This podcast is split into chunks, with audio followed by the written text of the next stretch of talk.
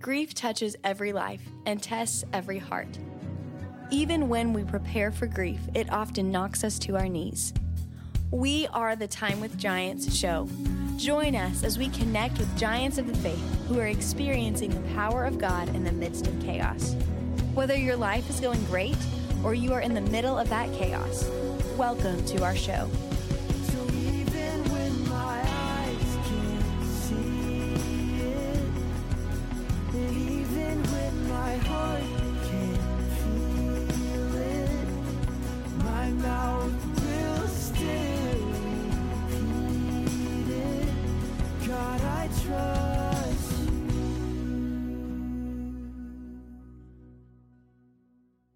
Hey, podcast family, welcome to Time with Giants show. I am Chris Wall. And I'm Emily Kuykendall, and we are so glad that you're joining us for another episode. Hey, just want to say a quick thank you to our sponsor, Fire Blankets USA.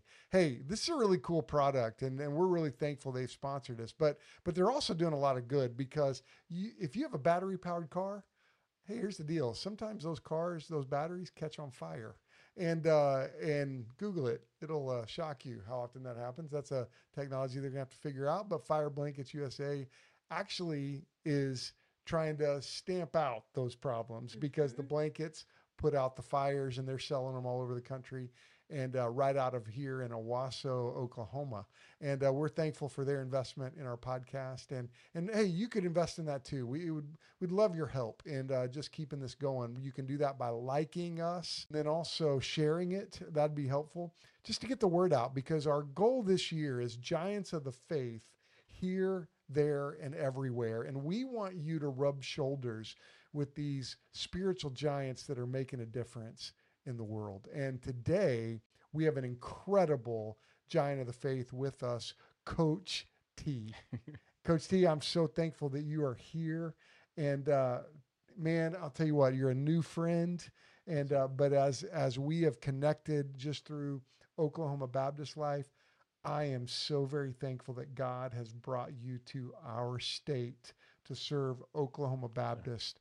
Tell us what you do for Oklahoma Baptist and what brought you to Oklahoma real quick. All right. First of all, I'm a little intimidated. Giants of the faith, you know, because I appreciate the invitation there and saying that, but I don't feel much of a giant. I often tell people, you know, God's power is perfected in weakness, but I do appreciate hey, man, that's right, man. But man, so, you are a faithful servant and a giant of the faith. We're thankful you're here, man. Tell us what you're doing at Oklahoma Baptist. So I work at Oklahoma Baptist as a evangelism and apologetics ministry partner. So I come alongside churches and do some triage and try to figure out ways that we can come alongside to help them to create a gospel culture, a culture of evangelism, and it's more of for the purpose of making disciples. I don't think you can divorce evangelism from discipleship. And so we want to come alongside and help churches do the work of evangelists with the purpose of making disciples. The second I met you, I just felt that vibe of I want to share the gospel, and that drew my heart to you. And that's one of the reasons I thought, man, I got to have you on this show. Let's start. I want to hear your story about your life, because I think our listeners, we need to rub shoulders, not just with what you do, but with you.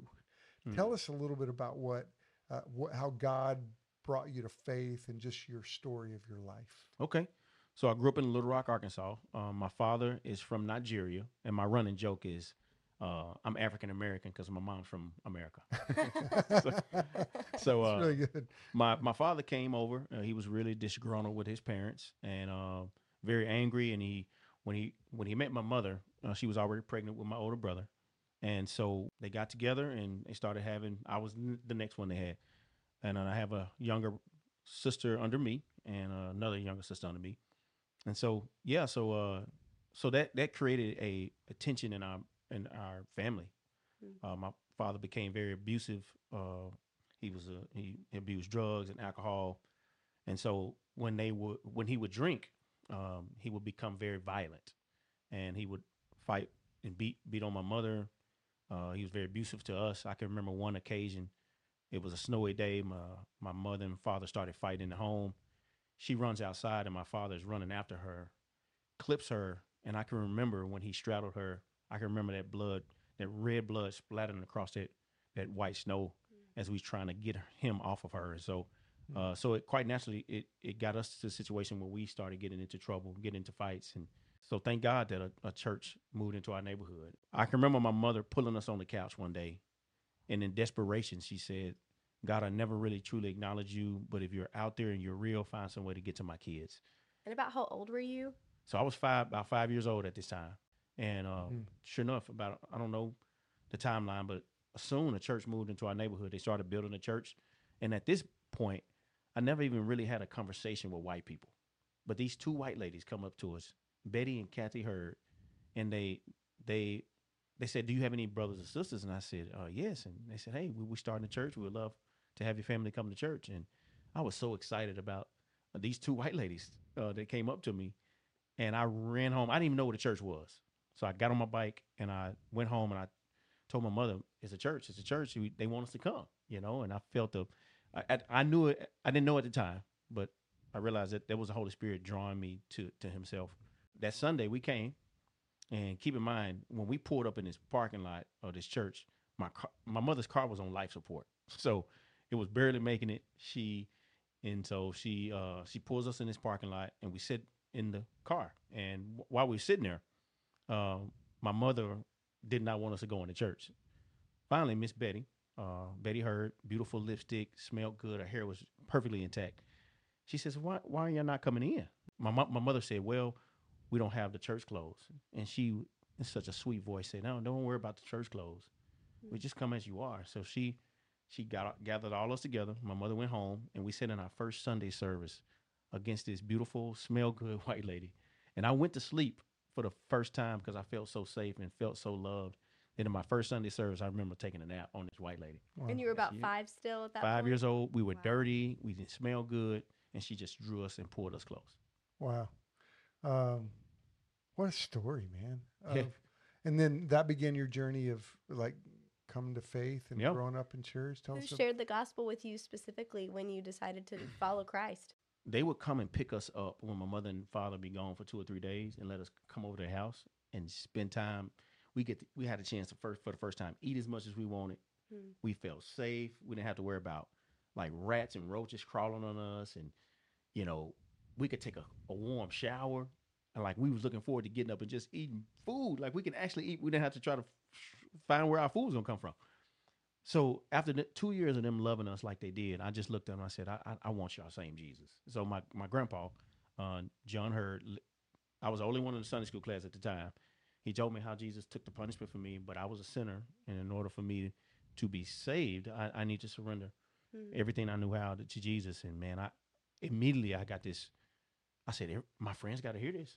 Like, everybody got to hear this. So I ran out and I gathered a few of my friends and started telling them as best I could about Jesus.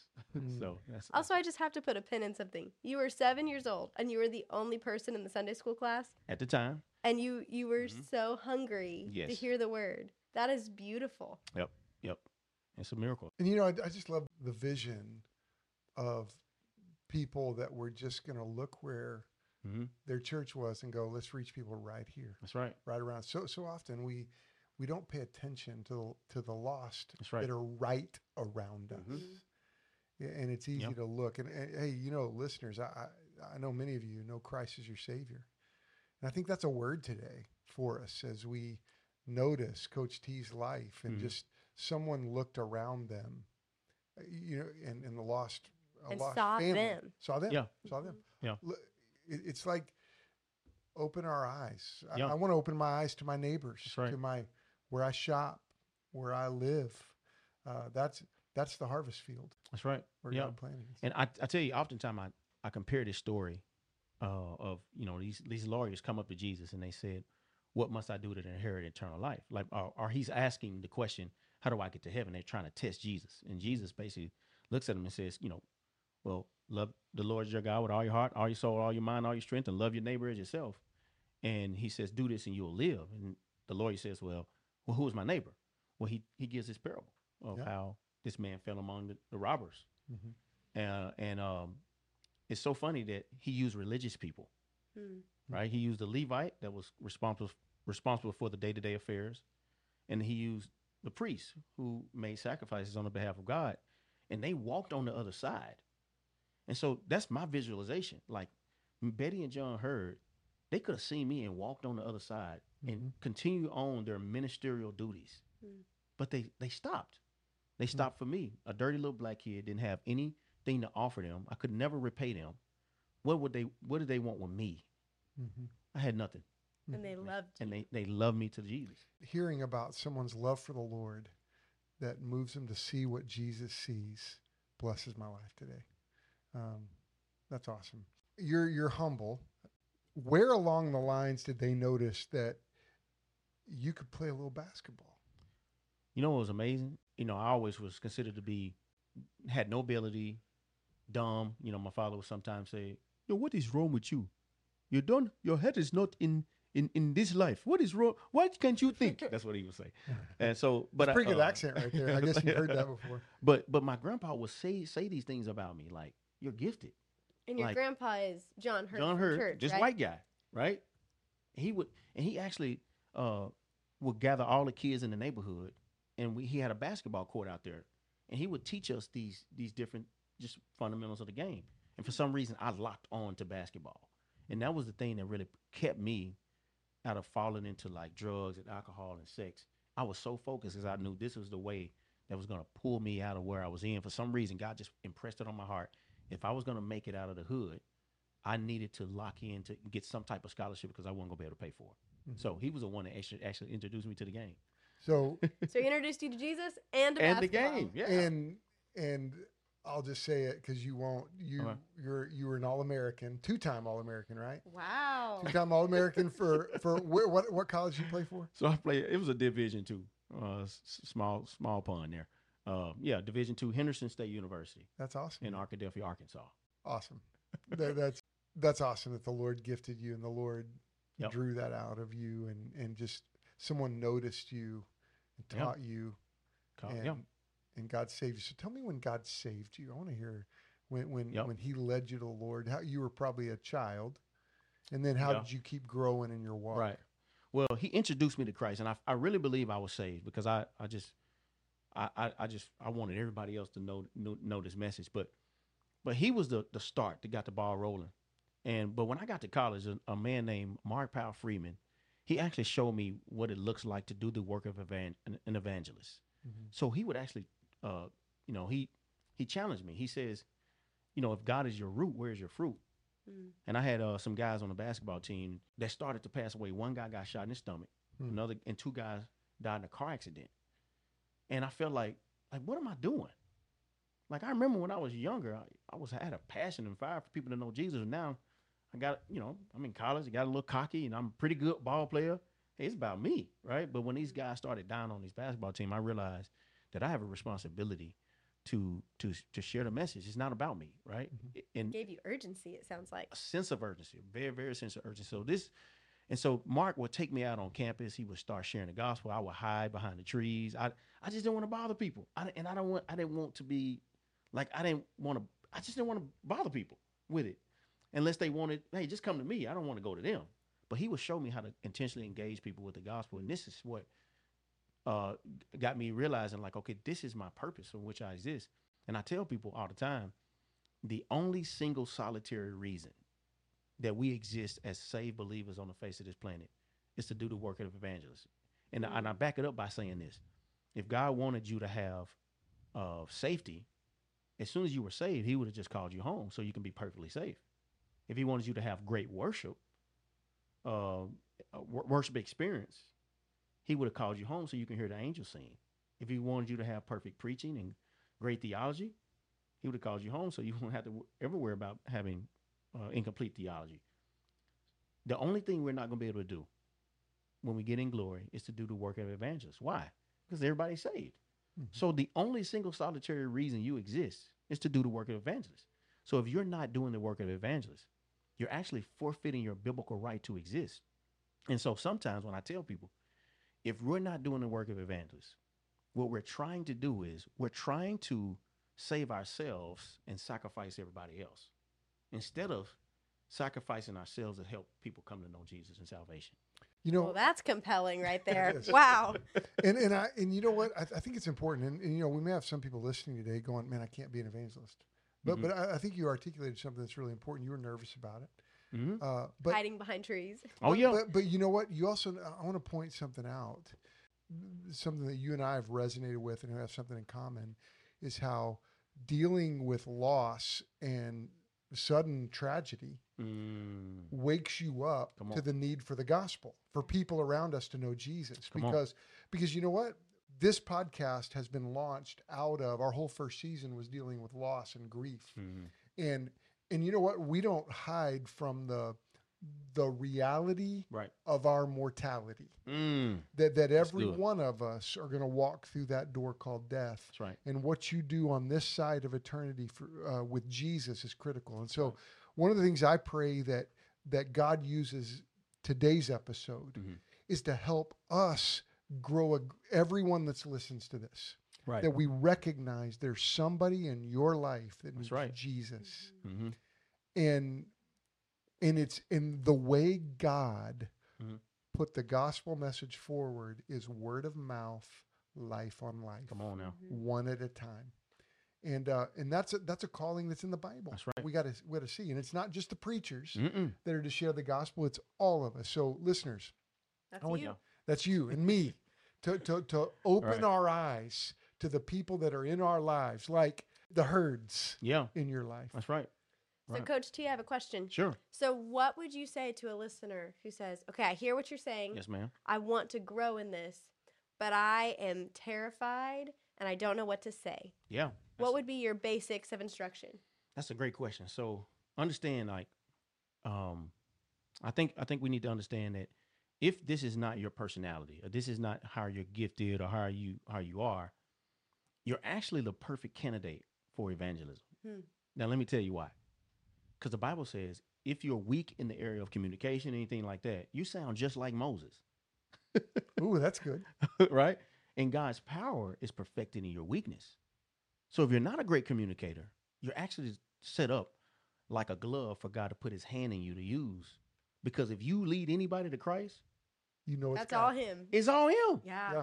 Now, if you are gifted, a great communicator, and you have a personality to do that, I actually got more concerns for you, because you're going to have a tendency to do what? You get cocky. Lean on your own ability, own power, and not on God, the Holy Spirit's ability. So that's a good word, man. So if I want to tell people, here's how you start. First of all, you got to look at the calling that we have. That's the only reason why we exist. And so I ask people sometimes, would you take a bullet for Jesus? Somebody put a gun to your head. And they go, yeah. Like, I'll die for Jesus. Well, if you look at Acts 1:8, it says, wait, and you will receive power on high, and you will be my witnesses.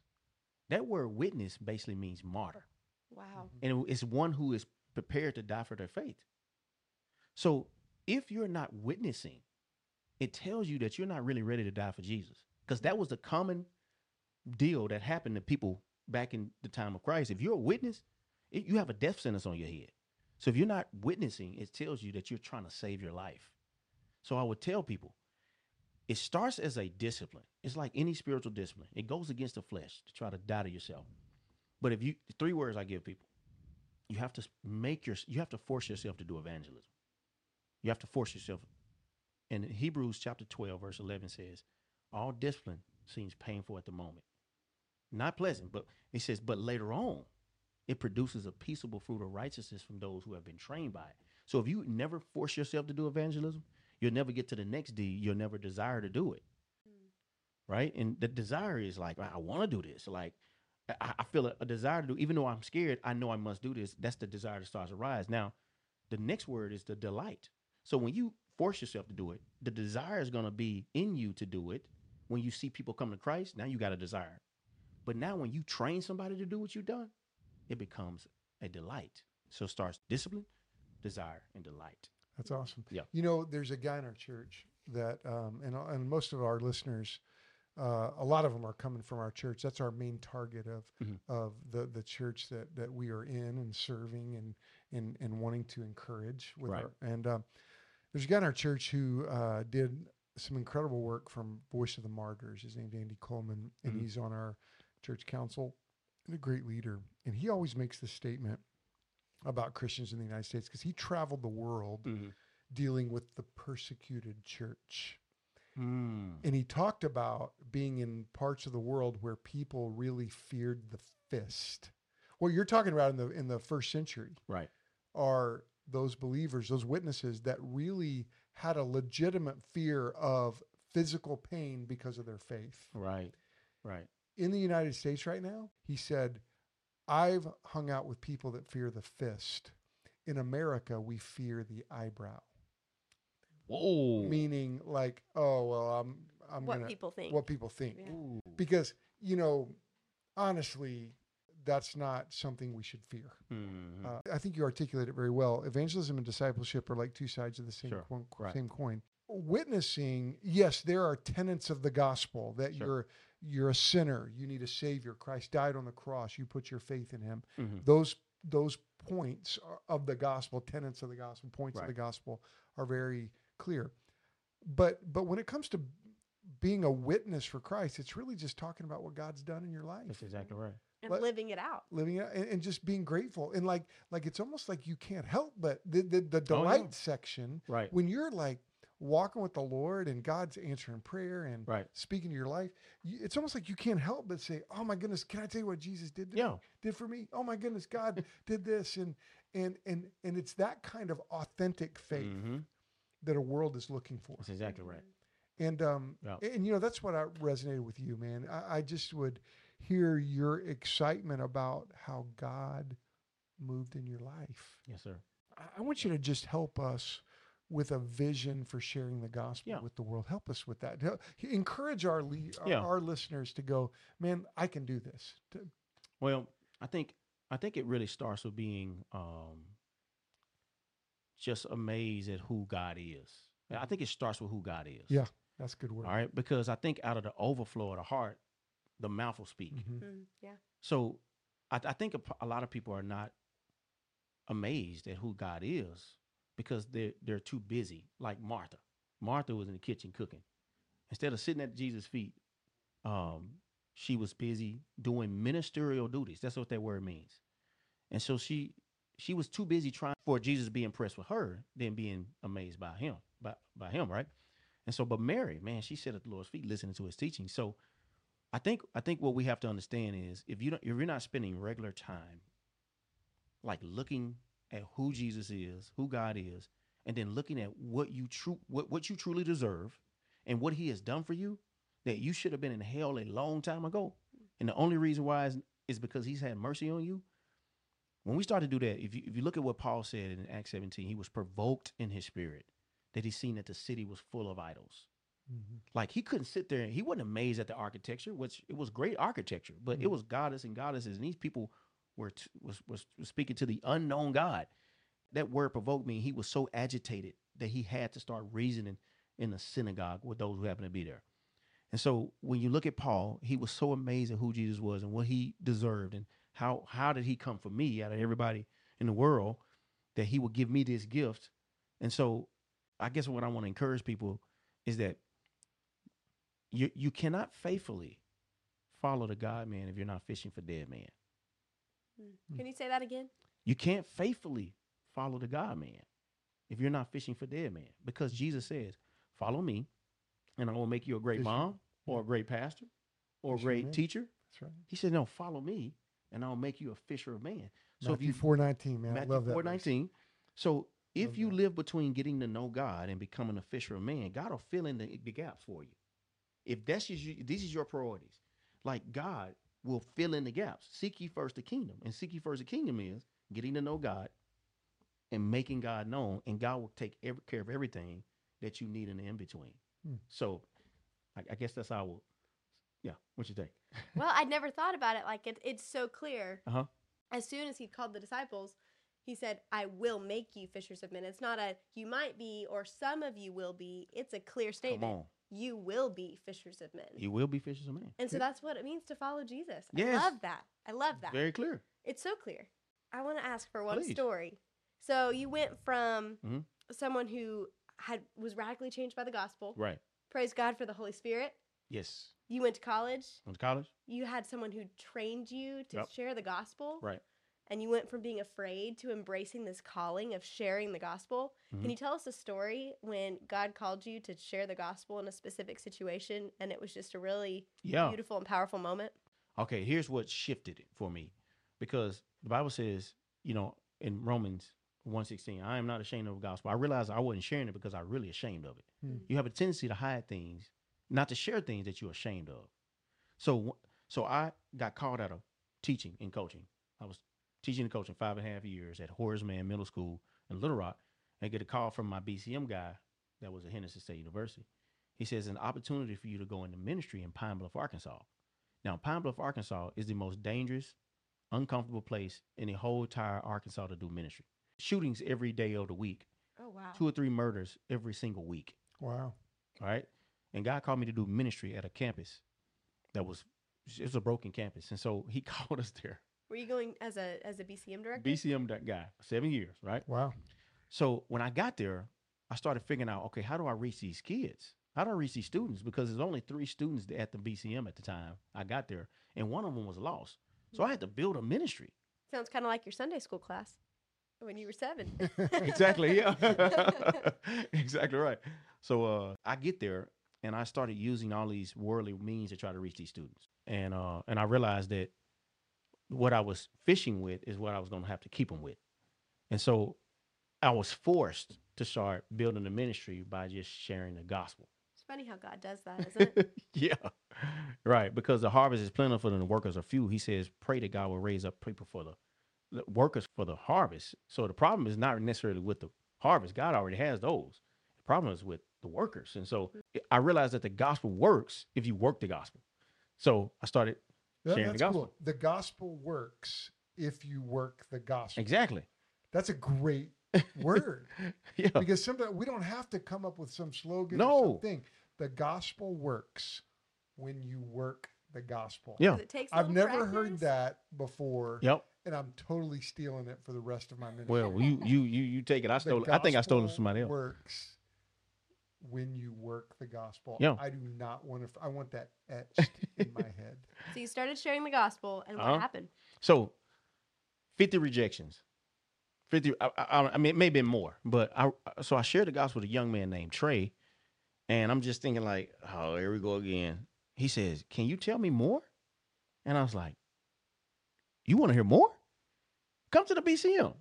So he comes, and I share the gospel with him.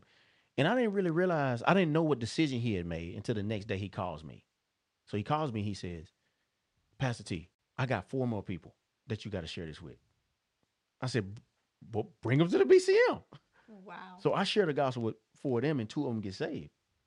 And then the next day he says, Pastor T, I got 4 more. He brought 8 people in 2 days. And I said, man, this dude is wearing me out. So I shared the gospel with them, 2 of them get saved. So you got 5. That's 5. This guy gets so radically saved that he goes to a guy in his neighborhood that's a legendary drug dealer named Tony. And Tony's with a guy that's a protege that he's coaching because he's older. He's getting out of the drug game. So he runs up to Tony. He says, Tony, I got to tell you my newfound understanding about who God is. So Tony says, yeah, go ahead, man. Tell me about your God. So this guy that Tony is coaching starts getting agitated as Trey is talking about Jesus. He's sharing the gospel with him. And then this guy gets so agitated. He says, man, get out of here with that mess. We ain't got time for this. And Trey says, he looks at this guy and says, man, if you don't want to hear about my Jesus, you're on the highway to hell. Now, keep in mind, Pine Bluff, Arkansas, they shooting folks. This guy flashes his pistol at Trey and says to Trey, I'll kill you. Trey takes one step back and says, man, do whatever you're going to do. I'm ready to go. And Trey had only been saved for 3 months. So you mean to tell me that I could have manipulated that? Hmm. When I started looking at the power of the gospel, it gave me power to keep going. Wow. Because I wanted some more. I tell people, this may be bad. You can cut this out. If you want to get high, smoke that. Let's leave that in. I'm serious. Let's leave that in. I'm talking about like the power of the gospel. And I've seen it happen from one student and one person, one individual to another. Hmm. That there's no way I can manipulate this person to take a bullet for Jesus. He was ready to give his life up. So that's the power of the gospel. It has power to it. Well, you know what? I'm so grateful that God's brought you to Oklahoma. I'm so grateful that you took Wait, how did we steal you? How did Oklahoma steal you from Arkansas? What? I'm trying to figure out, how did I get here? I'm privileged to be in this position. I'm like, they want me? I'm a dirty little black kid from the hood, Little Rock, Arkansas. How did God even call me? I feel so incomplete. Yeah.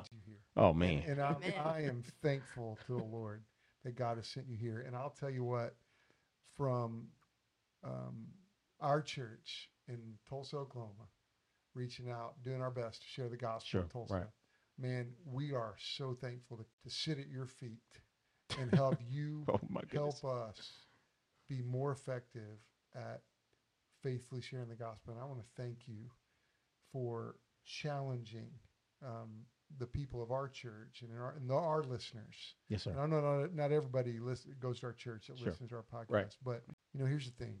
Dying without Jesus is devastating. Yep. And it's my prayer that every one of our listeners, and I want you to know, we've been impacted by sudden tragedy and grief, and there will come a day that we will all see God face to face. And that's going to be a moment that you understand things fully. And God has simply asked us to believe something that seems like it's beyond belief. Mm. But if you'll trust Him above your five senses, and you'll have enough sense to believe in Him, it'll change your life. Mm-hmm. Those of you that know Jesus, look, let's remember the gospel spreads mouth to mouth, life to life. Mm. And so let's embrace this moment with Coach T as some ladies noticed people in their path, noticed this little boy in their path, and they talked to him about Jesus, and now here we are years later. Coach T, thank you. Hey, can I close with one story? Absolutely. One illustration. One illustration. I think that was good. Wrap it up. So it takes the pressure off me knowing that I just sow the seed and I let God do the work. So here's my illustration I like to give people. So when I was living in Georgia, it takes me 3 hours to mow my grass. All right. So I'm mowing it, and all of a sudden my kids come out, my two boys come out there, John and Titus, and they say, "Daddy, can we help you mow the grass?" And I'm just like, oh, it's going to take me even more hours to mow the grass. Because how old are they at this point? They're, let's see, 7 and 5 at the moment. So they come out, and I let them, it's a push mow. It's like a self-propel. So, man, they mowing this grass, and it's just getting worse. Crooked. Like, they crooked, and they, you know, and I know it's going to take me longer hours. So after they get finished, I let them, they wear themselves out. I said, all right, y'all go in the house and tell your mama what a good job you did, and go take a shower. So they go in and say, "Mama, we mowed the grass." And they are so super excited about them mowing the grass. Say, all right, y'all go take a shower, and I'm going to go out and look at it. So while they taking a shower, guess what I'm doing? I'm cleaning up what they messed up, right? And my wife comes out, and they come out, and I said, they's like, "Daddy, look at how we did this yard." And they didn't know I spent hours fixing up what they messed up. Well, I tell people, when you go share the gospel, you're going to mess it up. But be faithful, and the Holy Spirit will go back behind you and clean up what you messed up, and people will get saved off of your incomplete message. The only thing He can't use is silence. Mm-hmm. And I'm telling you, I've seen it time and time again how I mess up the message. And if you want a good resource, I share the gospel every single day. But I put one interview a week on YouTube called WOE Evangelism. And I go up to people on camera, and I share the gospel with them, complete strangers, atheists, agnostic, people that struggle with same-sex attraction. And I'll just interview them and I'll engage them and share the message of the gospel with them. And it's just a lot of seed planting, but you'll see some on there. It's about 500-600 interviews on WOE Evangelism. I also put them on my Facebook page. Check the show notes. We've got them in the show notes. Okay. Yeah, we'll so that's what I want to encourage. Man, we're going to check that out. Okay. And man, I'm so glad you've come today. I look forward to more opportunities for you to rub shoulders with our church. Oh, cool. With pastors from Tulsa. And man, and I'm glad you shared that illustration. That blessed me. Oh, yeah. Because I can feel like I mess things up a lot. I'm telling you. And so the truth that the Holy Spirit will clean up my mess and will make it holy is what I needed today. So thank you. Well, praise the Lord. Emily, as we close today, Tell them our theme verse. Our theme verse is Romans 15:13. May the God of hope fill you with all joy and peace in believing, so that by the power of the Holy Spirit you may overflow with hope. And it's our prayer that as you rub shoulders with Coach T today, with us, that the power of the Holy Spirit would overflow in you and that you would share the gospel. By the power of the Holy Spirit, we have nothing to fear. We have the same Holy Spirit that's mentioned in Acts. We have the same Holy Spirit that Paul talks about in his epistles. We can be confident that the God of the universe can use us and can fix our mistakes and make them worthy of his name, because he is glorious. I'm so glad that you joined us today. And, you know, we end every podcast with music. And so this is a song by Eric Wall that really will encourage you as you stand for Christ. Thanks for joining Giants, a time with Giants today. And Coach T, thanks for being here, man. Appreciate the fact to be here. Thank you. Thank you so much for having me. Here's Eric Wall.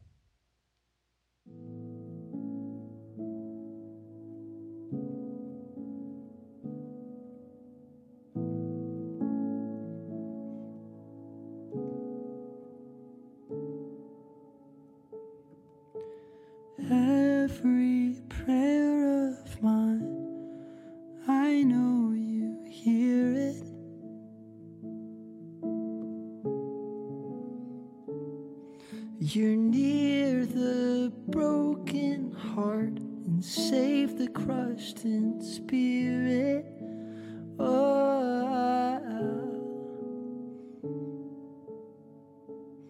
And the mountains in my way look so tall, but I trust you to walk me through it all.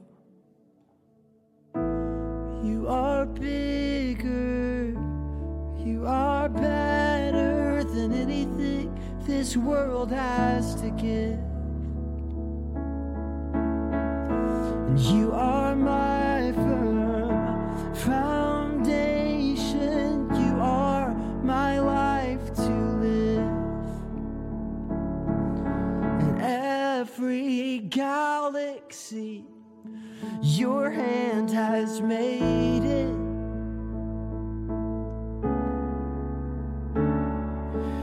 Not a single flaw in what you've created. Oh, that same God, he knows my road is long, and he promises to walk me through it all. You are bigger, you are better than anything this world has to give. And you are my firm foundation. You are my life to live. Oh, you are bigger, you are better than anything this world has to give.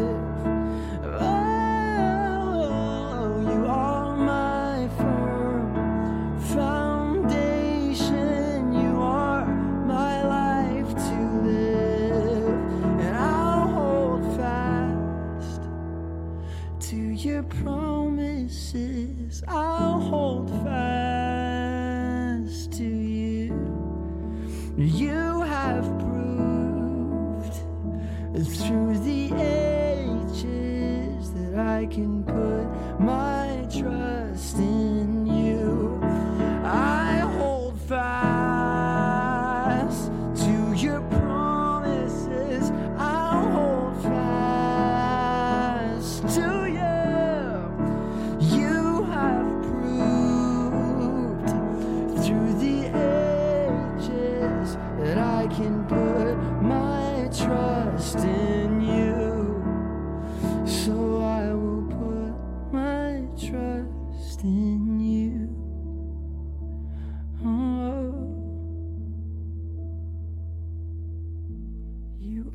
Bigger, you are better than anything this world has to give. You are my firm my life to